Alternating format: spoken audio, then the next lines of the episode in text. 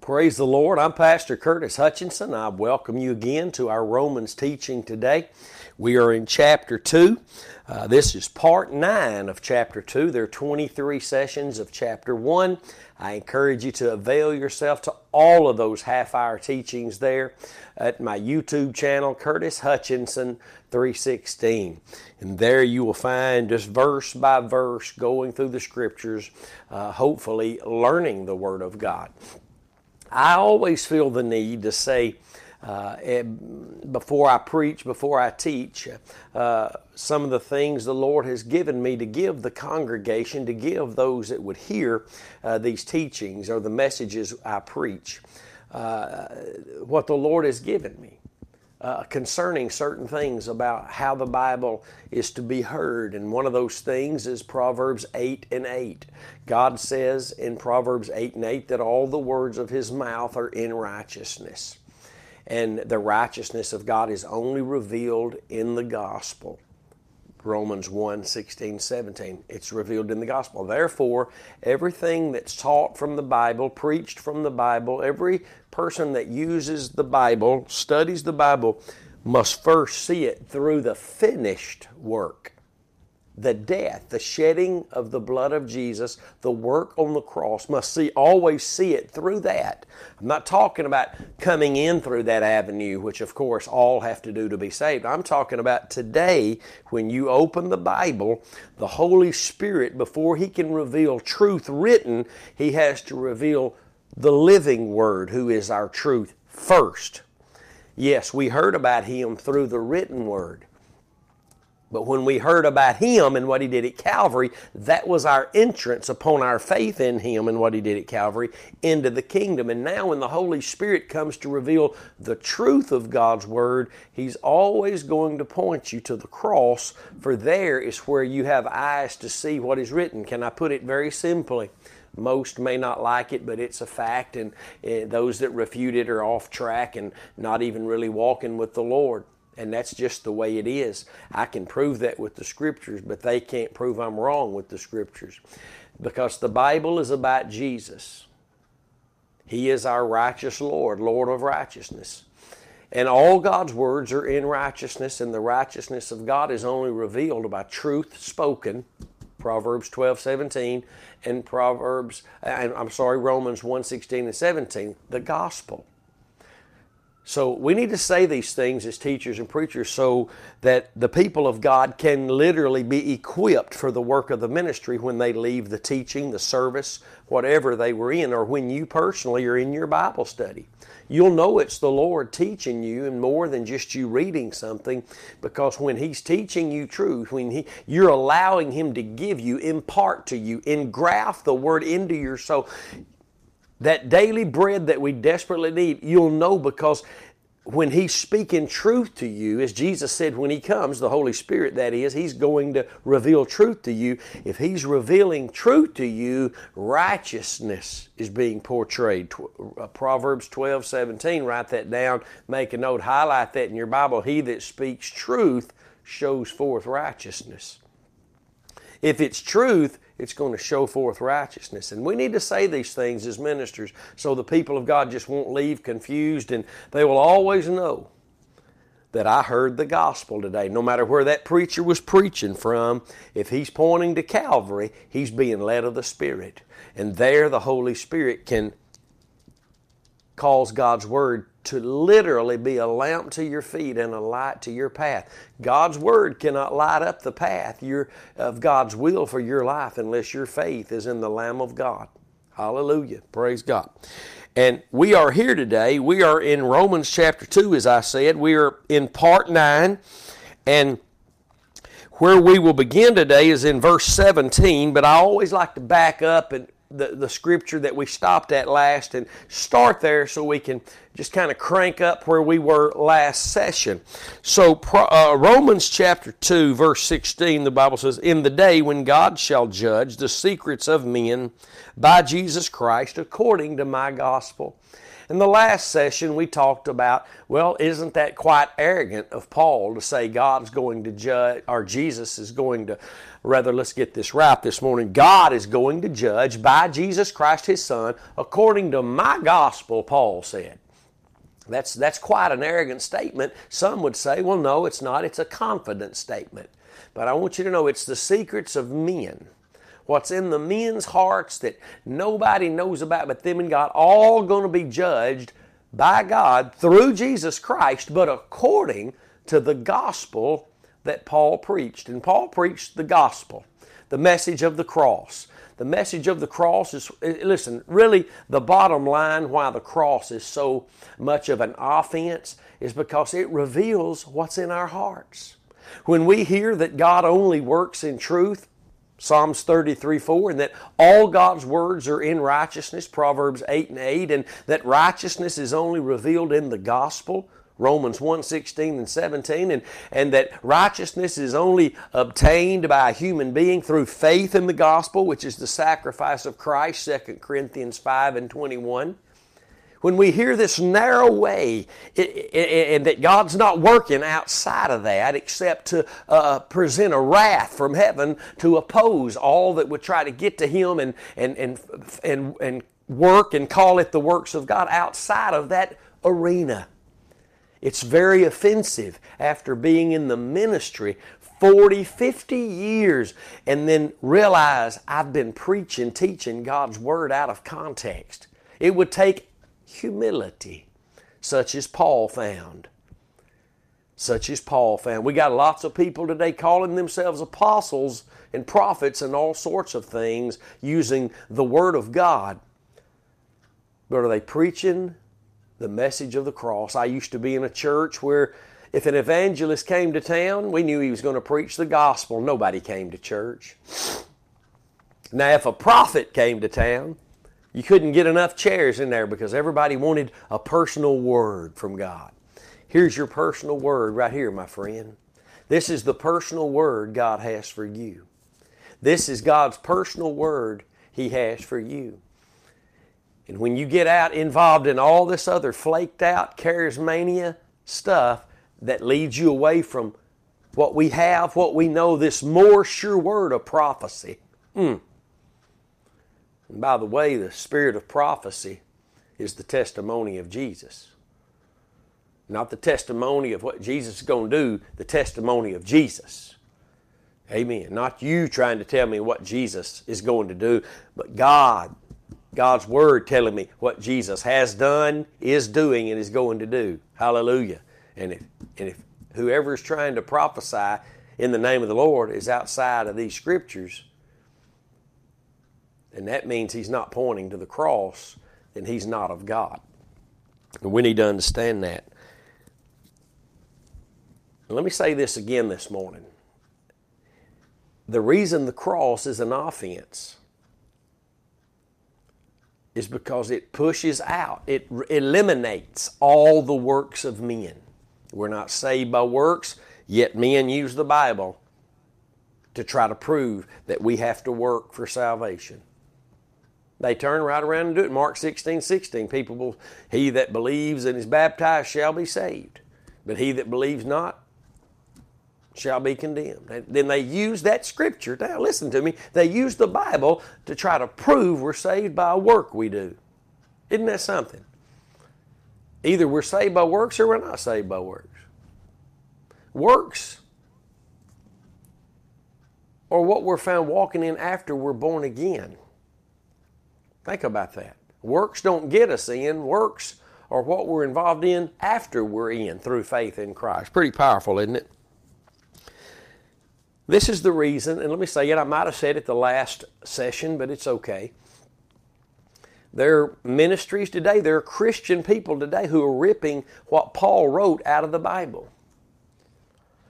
There's a church right down the road in Texarkana, I was told by a minister, that they've taken Romans out of the Bible. And I hear that there's a movement out there that Christians are taking things out of the Word of God that Paul wrote, saying what he taught contradicted what Jesus taught, and so he didn't have the revelation quite that we have today. Listen, if Paul, under the unction of the Holy Spirit, said that the secrets of men are going to be judged by God through Jesus Christ according to my gospel, I think we better let the Bible alone. I think we better just thank God that He approached Paul through His Son Christ and sent him to us Gentiles. We better be praising God. And even in our confusion and our lack of understanding, if we just go back to Calvary, we'd find ourselves being grateful for everything that the Lord gave Paul to write to us Gentile people. And that leads us right into where we are today.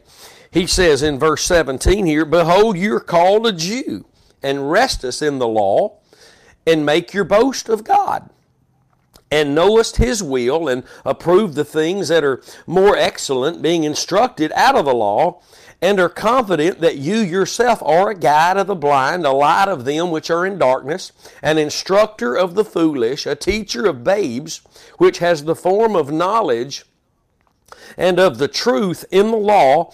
You therefore which teach another, teach thou not thyself. You that preach a man should not steal, do you steal? You that say a man should not commit adultery, do you commit adultery? You that abhorrest idols, do you commit sacrilege? You that make your boast of the law, through breaking the law, dishonorest thou God? For the name of God is blasphemed among the Gentiles through you, as it is written. For circumcision verily profits if you keep the law. But if you be a breaker of the law, your circumcision is made uncircumcision. Therefore, if the uncircumcision, the Gentiles who are not circumcised, keep the righteousness of the law, shall not their uncircumcision be counted for circumcision? And shall not uncircumcision, which is by nature, if it fulfill the law, judge you, who by the letter and circumcision do transgress the law? Because he is not a Jew, which is one outwardly, neither is that circumcision which is outward in the flesh, but he is a Jew, which is one inwardly, and circumcision is that of the heart in the spirit, and not of the letter, whose praise is not of men, but of God." Now, first question that comes to our mind reading this, I thought Paul was called to the Gentiles. It sounds to me like he's addressing Jews. Why is that? And it's an easy answer. There were Jewish believers and Gentile believers mixed up together in Rome. And there was a conflict, apparently. And really, we really aren't sure how the church in Rome began. Paul didn't start it, but he desperately wanted to go. He lets us know that in the beginning of the letter. I pray for me that I might have a prosperous journey there to you. Look at what he says back in chapter 1, verse 11. Chapter 1, verse 11, "For I long to see you, that I may impart unto you some spiritual gift, to the end you may be established. That is..." By the way, charismania people, don't run off with that and make it what you want to mean. The Holy Spirit says, "That is, that I may be comforted together with you by the mutual faith that comes by hearing the word that Paul would bring." Listen. "Now I would not have you ignorant, brethren, that oftentimes I purposed to come unto you, but was let hitherto. I was hindered that I might have some fruit among you also, even as among other Gentiles." So here in chapter 2, we see Paul talking directly to Jewish Christians. We see that the letter is written to this church in Rome, apparently having both Jew and Gentile, but there's a conflict. Paul wants to come and have fruit among the Gentiles there, as he has other Gentiles, but there's conflicts here in Rome. And Paul doesn't say, when he writes this letter, to the church that be in Rome. Let's look back at and look at that. These things are interesting to me when we begin to dig down and see the importance of when Paul wrote this letter to this church, or these churches, plural, in Rome that had both Jew and Gentile believers. And you know, we don't know how this church got started. One of the best thoughts on that, to me, is how we can read in the book of Acts how that there were, at Pentecost, there were people there from Rome that probably were filled with the Holy Spirit and went back to Rome, and that somehow the Lord started the church there. But we're really unsure of all that. But there was a church in Rome. Paul had not been, desperately wanted to go, and Paul began to write this letter.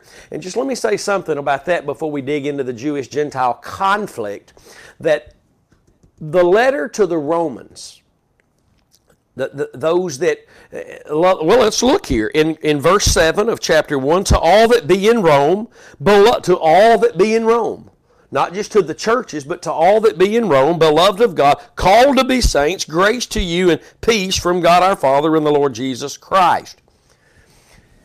So he writes this letter. And this is the most profound letter in the New Testament, really, when it comes to the unfolding of the redemptive plan of God.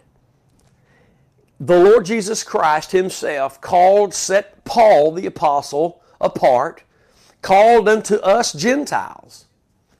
And it's just a profound thing that God used the apostle Paul in the way that he did, and he unfolded to him the revelation of the cross, the revelation of church order, the revelation of church gifts, all to this man who had at one point persecuted the church, didn't believe in Christ.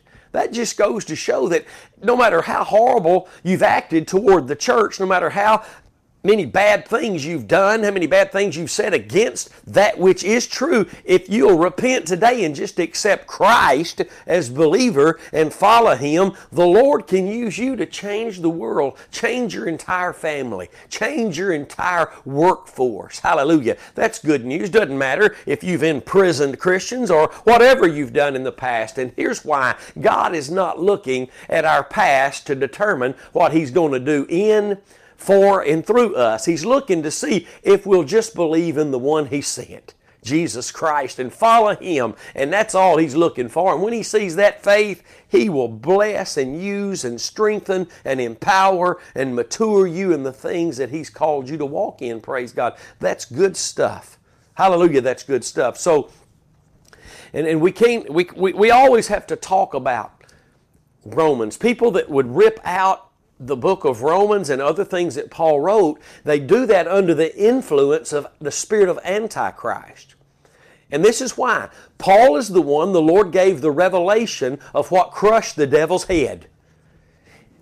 The Lord gave Paul the revelation of the cross. What really happened there? Romans chapter 6, 7, and 8. Chapter 6 shows us how that sin no longer has to dominate us here and now, because we're not under law but under grace, that we can reckon ourselves dead to sin. And we can know that we've been baptized, immersed into the death of Jesus, raised up in newness of life. We've been crucified with Him. Glory to God. These things weren't known by Peter and John and the other apostles, the other disciples. They were preaching Jesus Christ, the Son of God, came as the Lamb of God. People were being saved.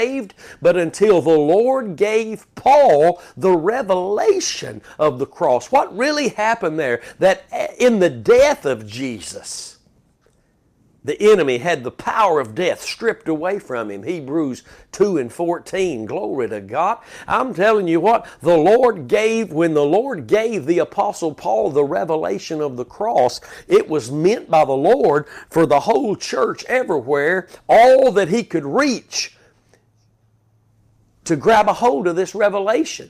The church in Jerusalem never really did accept this. They thought there was always this conflict. You study it on your own, I guarantee it. You can't get around it. You'll find it. There was a conflict between James, and even though he wrote the book of James under the influence of the Holy Spirit, and it makes no difference. We're all able to make mistakes. We're all going to make mistakes. And when Jerusalem rejected this message that Paul had been given by Jesus Christ. Eventually, I believe it, and I believe you can find it in the Scriptures, because they never fully accepted the teaching of Paul and the revelation of the depth of what happened at Calvary, at least the depth that the Lord gave the apostle so that we could know how to be saved, how to live saved in victory. They never really accepted that. They just said, go ahead, Paul. Go get the Gentiles, Paul, and tell the Gentiles that they just shouldn't do this, this, and this. But we are Jewish Christians, and there was still that conflict, and that's what we're talking about today, Jewish and Gentile conflict in the church in Rome. And because they never accepted that, you'll find that the Lord moved the light from Jerusalem to Antioch. Light rejected will be light taken. You need to always know that. The Christians today in this second great reformation that we're in as a church, the first one 500 years ago when the Lord began to deal with Martin Luther, that we're not justified by works. We're only justified, saved, and born again. We're only right with God by faith alone in Christ Jesus. And 21 years ago, the Lord began to deal with Brother Swaggart in Baton Rouge. It doesn't matter if you don't like him, if you don't like me. Lots of people didn't like Luther. And they missed out on the truth just because they didn't like a man. They liked their religion. They liked their socialism in the church. Socialism, I call it, just social groups. It's still socialism more than they like the truth. And we're in our second reformation. I'm telling you now, we're learning that we're sanctified by faith and not works. Hallelujah. What a truth that God is bringing His people out. Glory to God. But there was a conflict then.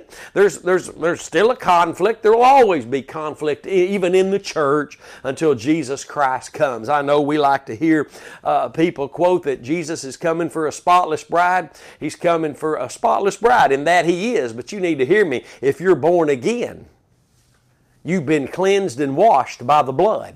Glory to God. If you think that He's coming for a spotless bride means that He's not coming till the church is spotless in their actions, their deeds, their thoughts, that means He ain't never coming. Oh, because we always are going to be flawed. The work He's doing is a perfect work, and we're being perfected, being conformed into that image until we see Him in the clouds. Then it will be a complete work, hallelujah, in experience. I know there are teachers out there that say, we're already complete in Christ. Yes, we are, but He's at the right hand of the Father. Glory to God. And I know we're in Him at the right hand of the Father, but we also are here on the earth, a sanctifying work. You need to hear that today. So there was a conflict in the church in Rome between Jewish and Gentiles, and He directly speaks here to the Jewish Christians who are in Rome. Even though He's called to the Gentiles, He's speaking to the Jews. And Paul addresses the Jews here. We see what we just read. And he also addresses the Gentiles. Look over at chapter 11 in this great letter to the Romans. Chapter 11, verse 13, watch this. For I speak to you Gentiles, inasmuch as I am the apostle of the Gentiles, I magnify mine office. And we've already read Romans 1:13, how the Apostle Paul says that he's writing to Rome, the churches in Rome. He doesn't call them churches in Rome, but that's who he's writing to all that be saints, called to be saints of God. And he's writing to these Jewish Christians, Gentile Christians, and whether they're in the same groups or they're separated, and they got Jewish Christians over here in the old grocery store, and they got Gentile Christians over here in the old sporting goods store that went out of business, and now they're meeting. You know, I'm trying to bring today's world into this, but they're meeting in homes more than likely, and they may be all mixed up together, or they may be, but they got conflict going on. Because Paul is flat out telling the Jewish folks, you're still trying to put the law on the Gentiles that you can't keep yourself. You're trying to teach them like they're blind, but you're living like you're blind. You're trying to teach them not to do this and not to do that, but you're doing it. And that's what he's saying right here in this letter to them. And He says in verse 23, you that make your boast of the law, through breaking the law, you're dishonoring God. Here's what happens to everybody who's trying to live under the law. We do the same thing. We boast. See, that's what brings the offense of the cross, because it removes our boasting in anything we do. It's not even the works that we're doing today. Jesus created the world. He redeemed. He will redeem all that will be redeemed through what He did, His work on the cross. And any work being done today is by Jesus through His Spirit in us. Now see, we really don't like that in all honesty. We want credit for something. And we need to see the Scriptures in their light, and we'll see that the Lord is giving us credit by rewarding us for allowing Him to do the work in and through us. Amen. That's why He gave us the measure of faith. Romans 12:3 gave us the measure of faith so that we could think soberly and realize that it's all by His mercy, all by His grace, and it's why He gave the message of the cross, the revelation of that message to Paul, so that we could learn how to let Him work in and through us through our faith in the cross. This is powerful. And when we boast in the law, we're boasting in ourselves like we're keeping it. But we're not keeping it. Because in God's eyes, if we kept all 9 commandments but we broke one, God says if you're a lawbreaker, it don't matter which one you broke, you're a lawbreaker.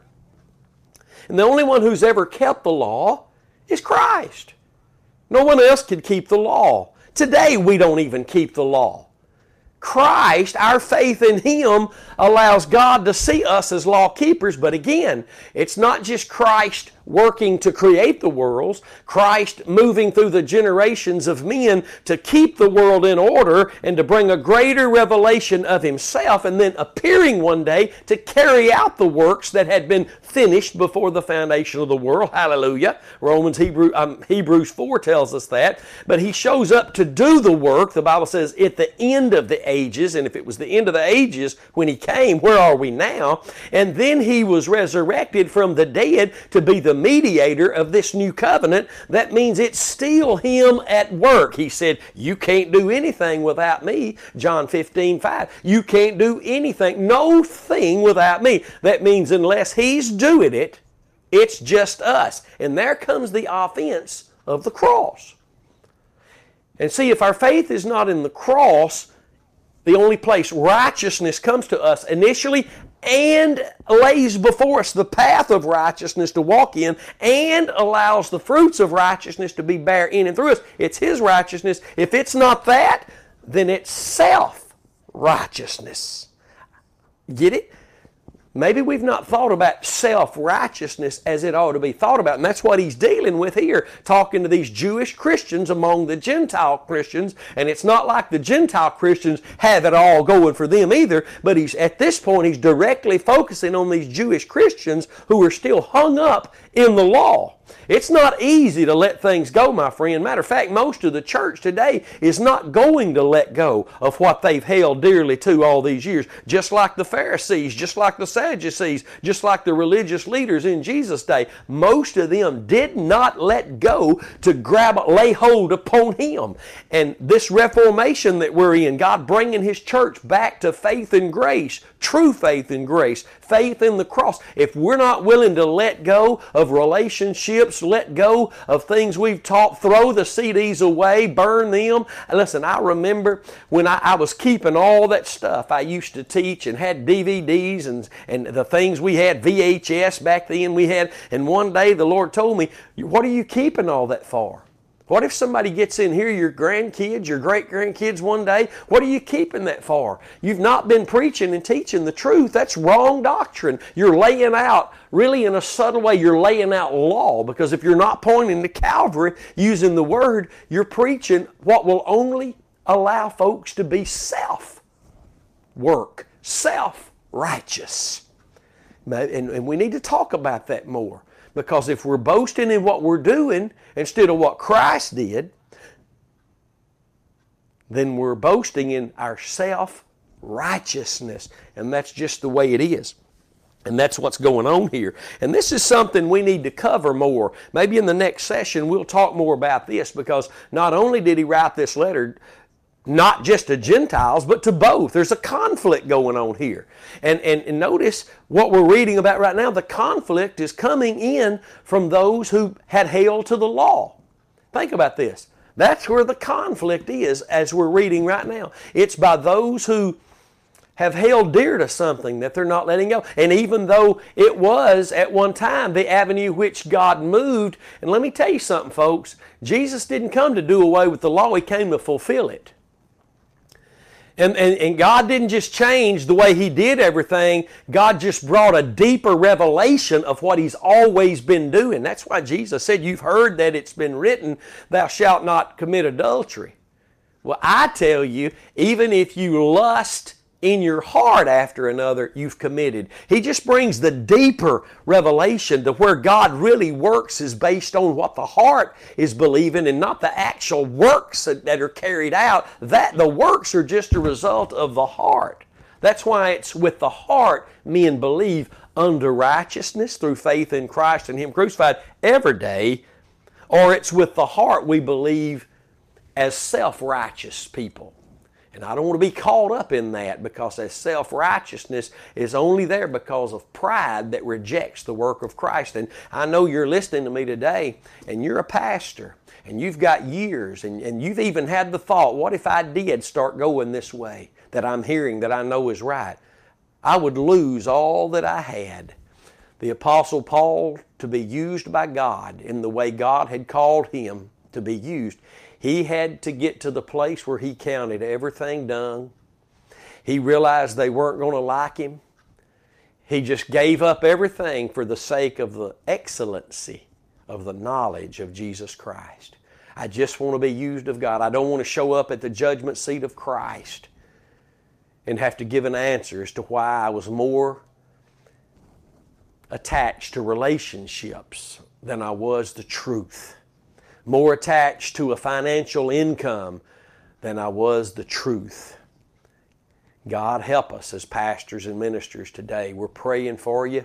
Until next time, I pray you to avail yourself to all the teachings here on my YouTube channel, Curtis Hutchinson 316. Just hit the playlist. You'll find the Romans teaching, the Galatians teaching. Let's learn the Word of God together as we become determined to know nothing other than Christ in Him crucified. God bless you. See you next time.